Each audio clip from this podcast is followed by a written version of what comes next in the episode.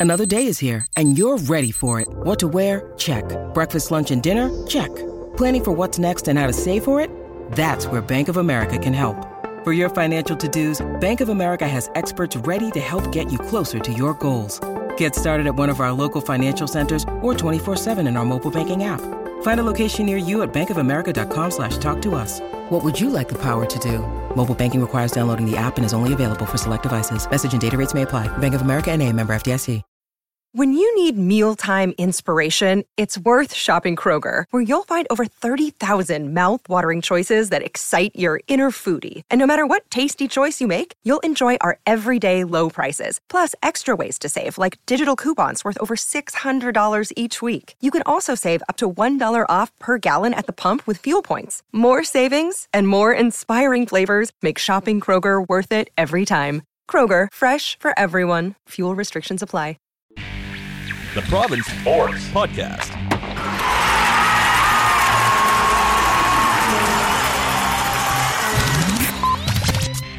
Welcome to the White Towel Podcast, where we talk about all things Canucks.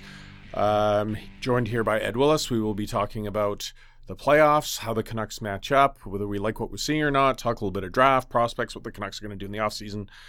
As always, you can subscribe to the White Towel through Apple Podcasts. Give us a rating. And I'd also like to remind you that you can join the Vancouver Canucks and Jeans Day Ambassador Brock Boeser in supporting BC Children's Hospital.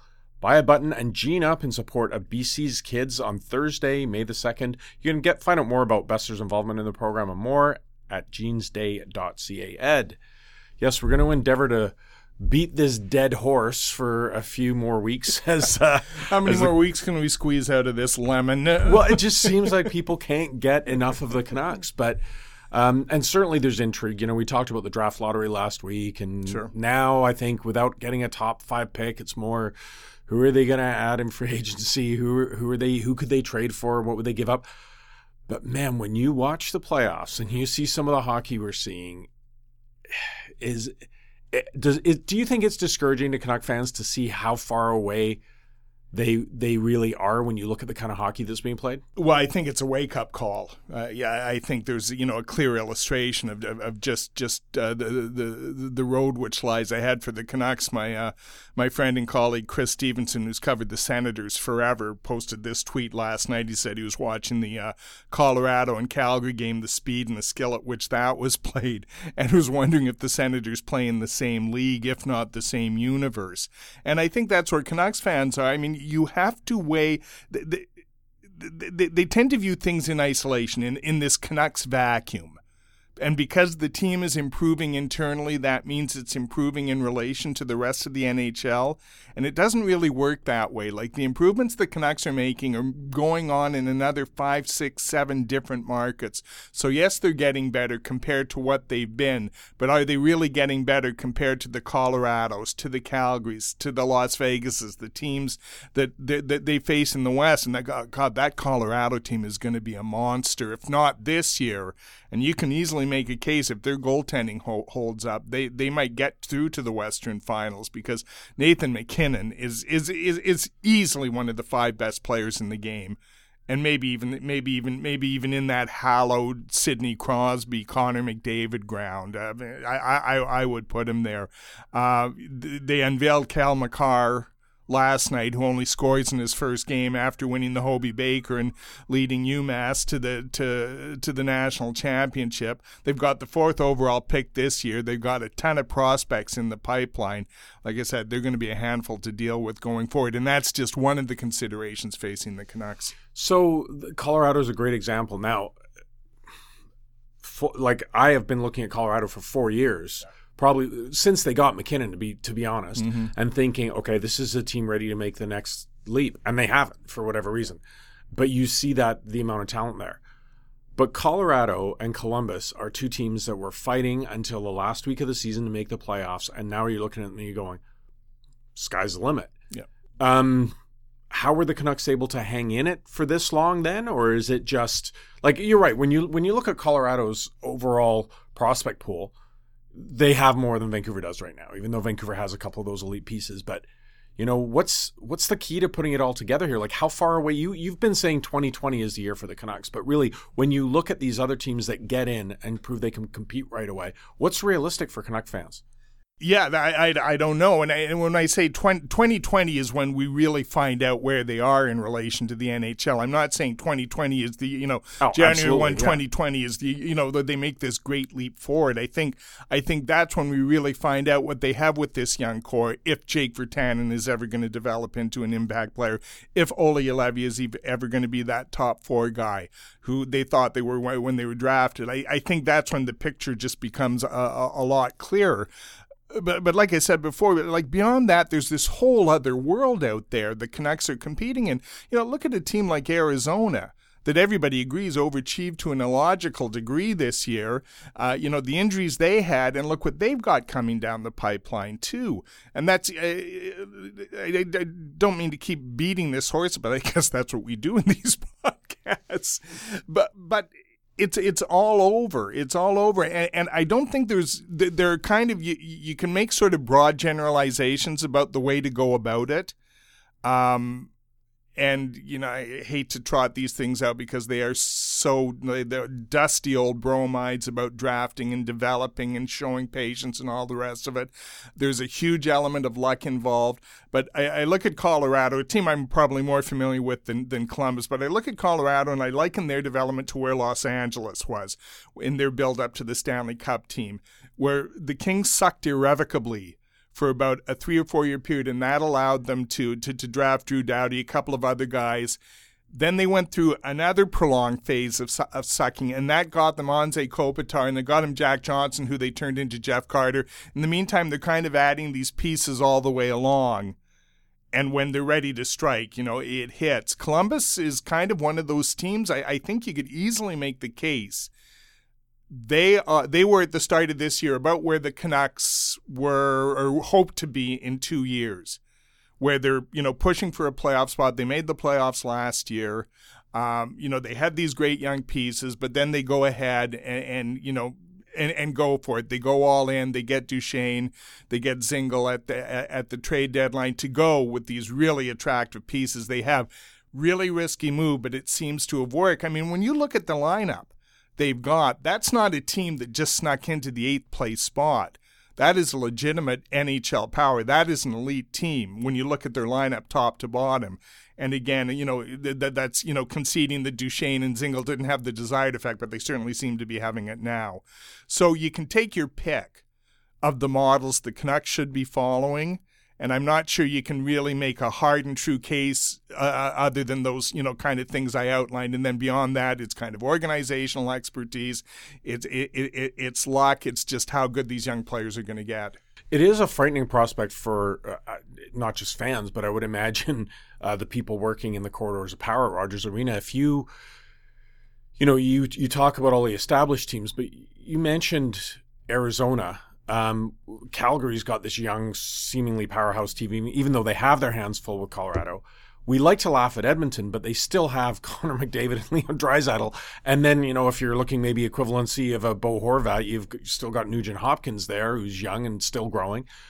And I go down and go, Chicago got career seasons out of Toews and Kane, who are still there and they've got the third overall pick. LA, uh, they didn't they didn't hit the draft lottery, but they'll have a higher pick. They still have Doughty and some of these elite pieces. Like you're running to stand still in the West, aren't you? Yeah, well, and again, you know, we'll we'll, find out more, and, and you know, the Canucks are, you know, let's let's not be Debbie Downer here. The Canucks are positioned. There are some things in place this draft, this draft and this, I think that's why, you know, we've been saying along that that's why this draft and this offseason is so crucial in the story of this incarnation of the team.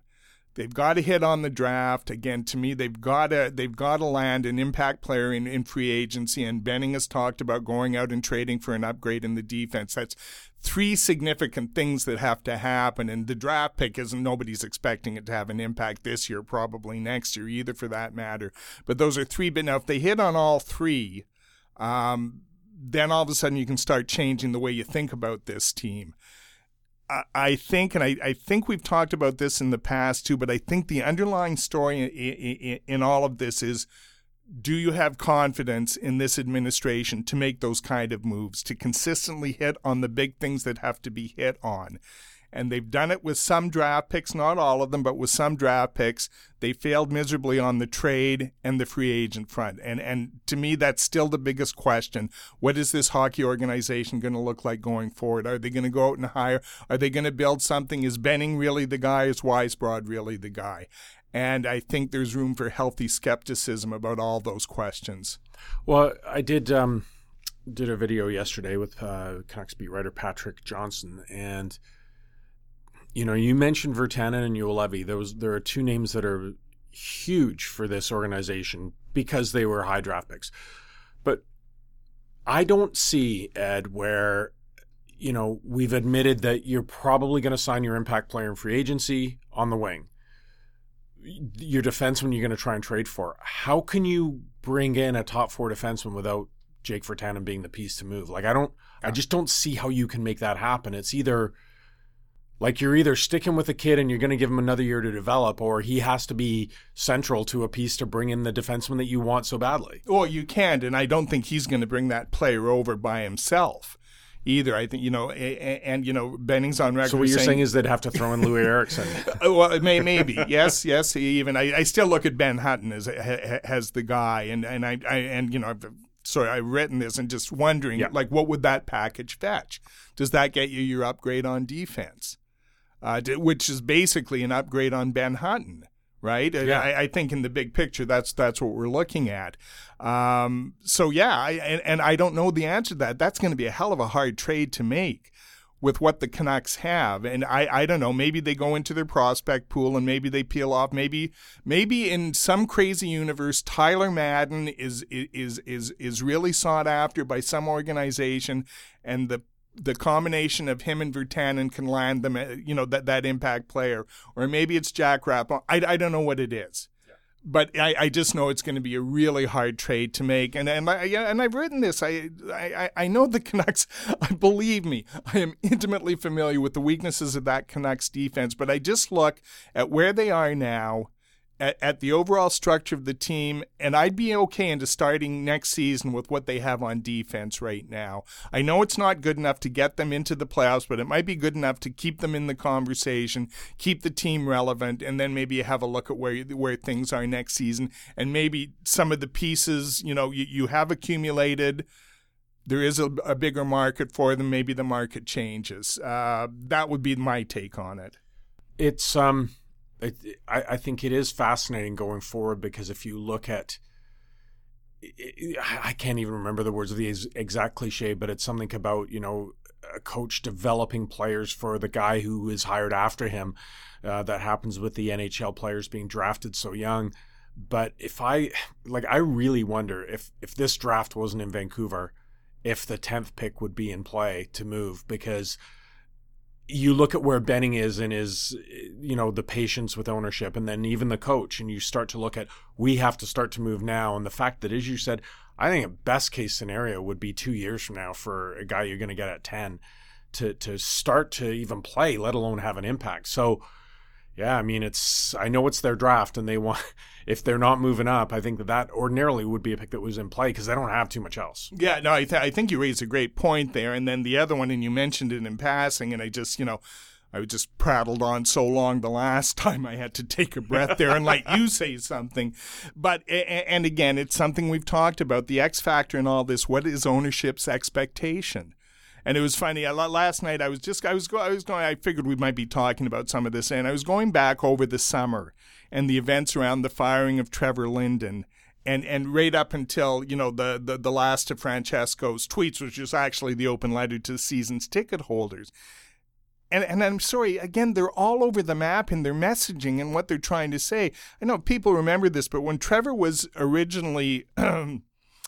Mute, when there was the mutual Mutually agreed decision- upon. yes, when there was the mutual decision for Trevor to leave the organization, Can you mutually agree to get the, fired? The, the, the original, the original tweet from Francesco was, "We're going to hire a president." And then the next day, Benning has his press conference. And he goes, "No, no, I think I'm the guy who's going to, you know, answer directly to ownership." And then I, am not sure if they ever clarified that. I mean, I think what happened is they went after Dean Lombardi. They got turned down, and Francesco figured, well, what the hell? We'll go with this guy. We'll you know we'll save a salary. We'll see how this turns out. We're not going to be world beaters next year, anyways. Which is why I mean, again, you know, that's one of the you know the, the great intrigues of this off season is are they going to go out and hire that like president hockey overlord, wise old head, which will steer this ship in, in, in the right direction? And where was I going? Going with all this. You, can you help me out?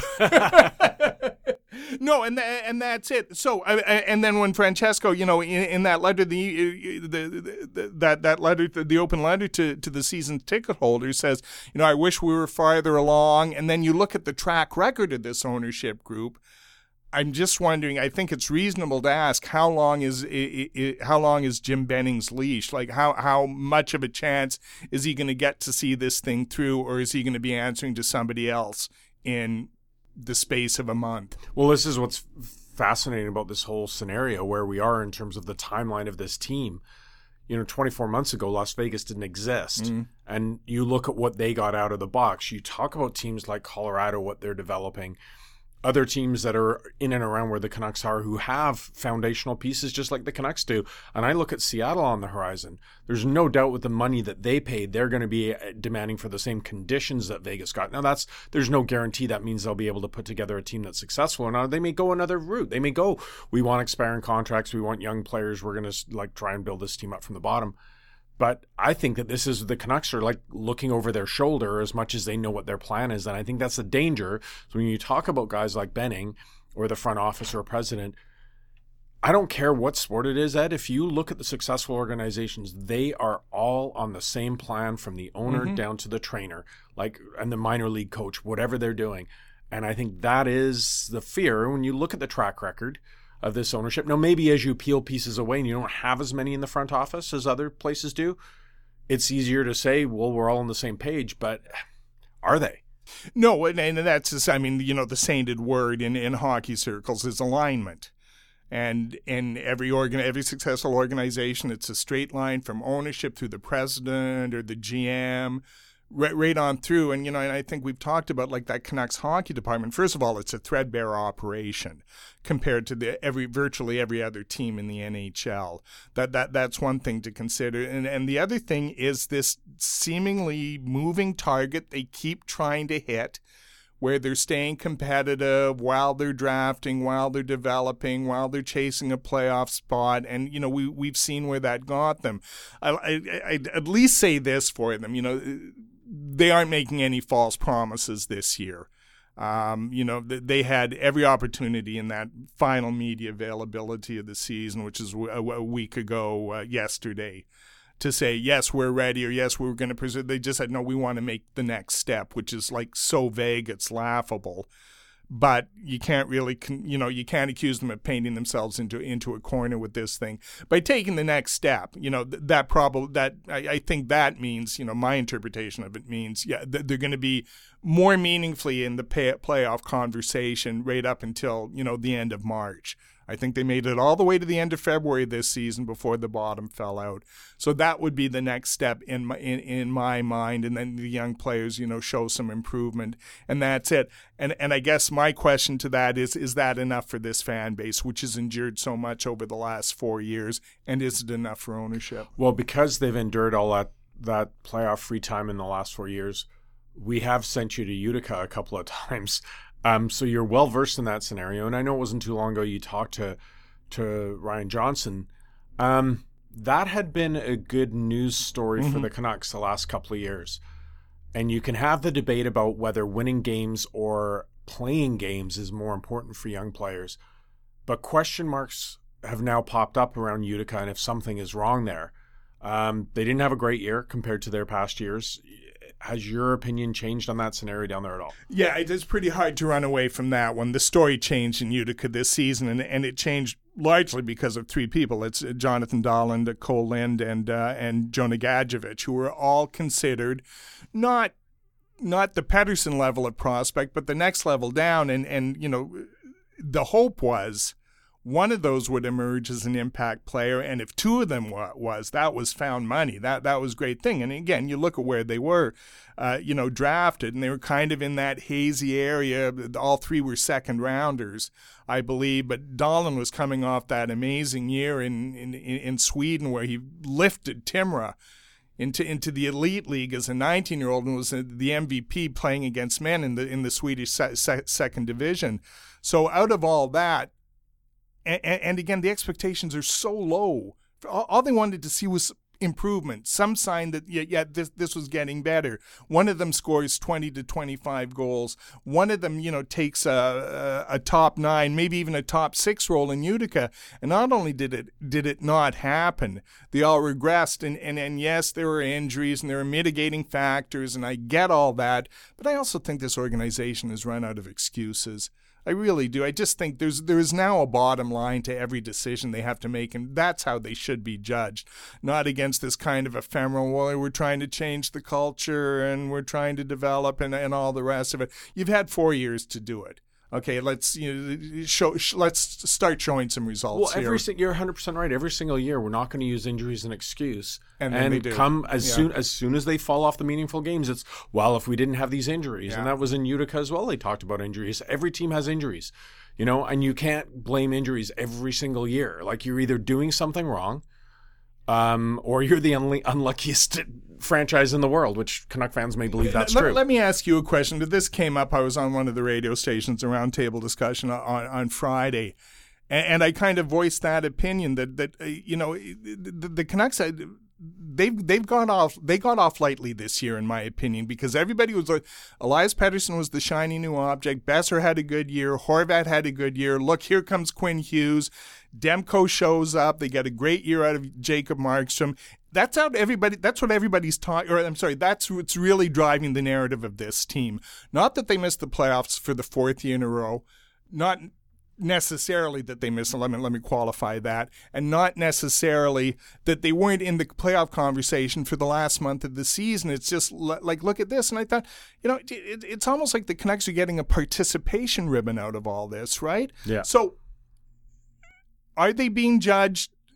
Did they get a bit of a free pass this year? Are they being judged too leniently? I, I, I don't know. I don't have a feel for it. That was just kind of my thought. What's yours? Well, yeah, no, I've seen a lot of the feedback about uh, from fans, and again, it's very it's very difficult to tell if social media is a, a real bellwether Right. or if it's just you know a certain minority who are who are very active and very loud on social media. But um, there's this idea that the Canucks media is too negative, and and when I look at it, if you'd said at the start of the season that Pettersson was going to, you know, most probably win the Calder, have the kind of impact that he did, that Markstrom would prove like you don't have any question marks in goal anymore. Like, yes, this guy is capable of being a number one starter. That you'd introduce Quinn Hughes by the end of the season. Um, you know that that Horvat would have the kind of season he had. If you were to say all that, of course fans would be happy. They go, "That's fantastic. We know what we have going forward." But I think you'd also assume that you would make the playoffs. Yeah, or So- at least last longer. Yeah, right? So so the fact that you were able to get all these upgrades, but as I said before, you're kind of standing still, even with progressing. I- Man, I don't know. I- I think they do kind of get a free pass, uh, and I think that we've we've talked about this in every sport. You're selling hope. You mm-hmm. know, as a fan of the Cincinnati Bengals. I April is more important to me than February because it's the draft, and I know every year I can pretend that we got a steal, and we're and that unfortunately is the that's the wheel that Canuck fans are falling into is that there's this hope, but at some point the hope has to pay off. Now, of course, it did. Boeser was a great story last year. Pettersson a great story this year. It looks like we can pretty much bank on Hughes being a great story next year. But as to, to to come a little full circle on this, when you're seeing what Columbus can do against an absolutely like, Tampa Bay may have been hidden away where they were to for for them to be up three nothing, like do we have to start like building a statue to John Tortorella or something? Maybe that second round draft pick that they got off the Canucks is looking like a steal the other way. Because like there's some astonishing stories in this playoffs, and I think what it does speak to me when I I was I don't know that I've been this shocked by it before. The instant cranking up of the intensity for all teams in the playoffs. You know, even the Leafs, who've been they've been talking about since December. There's something wrong with this team. They're in a funk. They got the lead over Boston, who had a much better record in the regular season. I don't know. There's something like, can this team turn it up when they get to the playoffs? And that's what you need to start to have your eye on. I think next year has to be it though, Ed. Like yeah. we can't be talking about getting another nine point gain or playing games, clo- being eliminated from the playoffs closer to the end of the season. This team has to show that, or if and if it doesn't, are you going to start to fall into the Edmonton territory where it's just so easy to lose and accept losing? Yeah, it, it, I, I, yeah, I, I, I, agree, and that's why I've kind of you know earmarked you know January first, twenty twenty is you know really the, the, the point at which the clock starts ticking on this team. I, I think it, it and I and I've thought about this in watching the playoffs. I, I, I think if Canucks fans would be uh, encouraged by anything, it, it is this parity question within the NHL. And and again, like they hung with a lot of those teams. And even going into the last week of the season, they go like they go into Nashville and and, and they were playing a team that was in a dogfight, trying to avoid you're trying to get to the top spot in, in the Central, you know, and, and, avoid playing Winnipeg in in the first round. Gave them all they could, and they ended up uh, losing on. A, they allowed two, I think, in the last three minutes of or whatever whatever it was. It was a very close game point point being that it doesn't seem if you can I think we're back to that territory as long as you make the playoffs you have a realistic shot because it doesn't seem like there is that much difference now between the elite teams and the teams that do finish seventh, eighth, uh, sixth, whatever in, their conference. I, I think there was a time when it seems to me the last three, four years, form is kind of held in the playoffs. But I think we're back to that era where it's just, you know, you can almost count on an upset or two. The top three teams. Uh, so one, two, three in the overall standings in the NHL this year are, are all trailing in their series, and Tampa is facing elimination, and um, Calgary Calgary's got their hands full with that Colorado team. I'm sorry, I'm just blanking out on who's who's third now. Was it Boston? Yeah, I believe no, no, it wasn't. It doesn't. It doesn't matter. But take my word for it. Yeah, it, well, no. was the top three teams, and then they're all they're all losing in their series. It was Washington. Thank you. Yeah, but, but you know Boston's trailing as well, and they had this remarkable streak after yep. the season, and and you'd even say, oh, Pittsburgh and Sidney Crosby. There's a team that you know they kind of they're bored with the regular season, but once they get in the playoffs and come look what they've done to them in Long Island. Like that's that, that's another astonishing story. I think these playoffs have been great.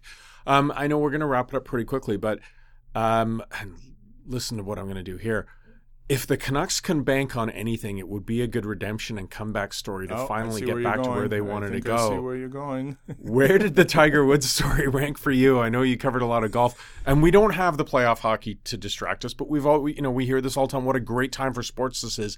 Kicked off certainly by the Masters, and it was a really captivating event. Yeah, I, I think maybe the best way to express that is the reference point isn't where does that fit in recent golf years. It, it where it's where it fits fits in the whole pantheon of sports in the last century.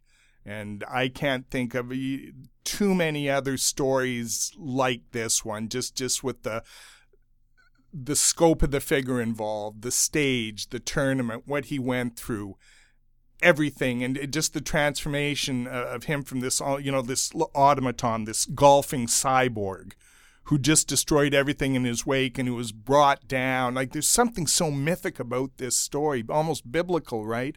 Uh, about, about where he was, the depths to which he plummeted, and then and then his ascension again. And everybody loves the story of a reformed sinner, and this might be the ultimate story of that. I think it's a little over the top. I'm sorry, I still see a cold-eyed killer out there on the golf course. I think he's just maybe learned to play the game uh, away from the course a, a little better. How much he's changed, who really knows? But it's but on the surface, it, and it fits the narrative, right? It yeah, fits, it, it, fits the story, and people want to believe that, and that's great because it was, it was, it was. As good a theater as you're ever going to see. So, you know, we can have the debate, uh, you know, we'll see it play out over the next 12 months or so, whether this was a great one off, like when Jack won his last Masters, mm-hmm. um, sort of one last gasp, or if he really is, quote, back and is capable of winning a, a couple more uh, majors. I, to me, I find it fascinating because he's almost a, a, victim of his own success in that he created this young, fit, athletic golfer, which we're seeing this next generation of guys who are ultimate Tiger fans, who are they're not Craig Stadler, they're not Dave Barr, um, and here's Tiger at 43 with the body of a 53 year old to be fair. Like yeah. three back surgeries everything else the you know the painkiller issues knees, knees everything else shoulder all sorts of stuff he's had go wrong. Like this is what i think is just brilliant is is was this just one great moment that we could all savor or are we going to see him in the mix for several more? Because the, the field now guys that are chasing him is so much greater than it was when he first broke in and he was competing against these older fellows. Yeah, well, first of all, I think it's great that, that like, and Dave Barr will be thrilled to know he was one of the giants that David, uh, Tiger Woods was able to topple off the top of the mountain.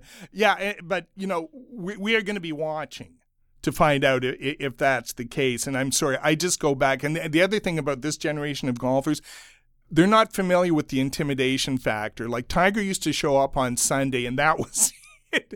If he was leading, the tournament was over because they people just couldn't rise to the challenge. And I can, I can it's funny eh, when you look back and you think of it, and, and God, the years just fly by so quickly. And you can kind of think of those individual moments. Remember, like Hal Sutton winning the TPC uh, the one year, and but that was astonishing because he stared down Tiger and actually beat him in a tournament that made meaningful. I can think maybe three, four, five examples of that, and, and that was it. So getting back to this point, I just see like the depth of the field and the quality of the players, and it's just not one or two guys anymore. It's it's ten guys are all at the, at the top of the world golf rankings. You know, from from Rory McIlroy and Dustin Johnson at the high end to a guy like Jon Rahm and even Molinari, who really gifted him that tournament on the back nine. Um, so so that that's what Tiger has to plow through, and God, if he can do it, God bless him. You know, the other great thing is, you know, the tournaments that the majors are coming up are, are at Pebble Beach and, and Bethpage, where he's won in the past, and he won the, he won this Masters on muscle memory. I'm convinced that is like that was the biggest part of that equation. So, like I said, we're going to be watching the world is going to be watching. It's going to be one of these great events that transcends sports and, and, and like hit, hit, hits hits an audience that hits that casual viewer audience, uh, and they will be tuning in. Well, let's hope that next year, if we're looking at him de- defending the Masters, we actually have some Canucks playoff hockey to talk about as well. So you tried to tie it back in there together. So thanks for listening. It was a bit of a one-off there with uh, with some golf talk, but um, fascinating if for any sports fan, there's no doubt. I'll give you another reminder for our, our friends, uh, the Vancouver Canucks, and over at uh, BC Children's Hospital. That you can join the Vancouver Canuck and Jeans Day Ambassador Brock Boeser in supporting BC Children's Hospital. Please buy a button and Jean Up in support of BC's kids on Thursday, May 2nd. More at jeansday.ca. As always, thank you for listening. Thanks to Dar McQuana, our producer. Go and subscribe through Apple Podcasts, and we'll talk to you next week.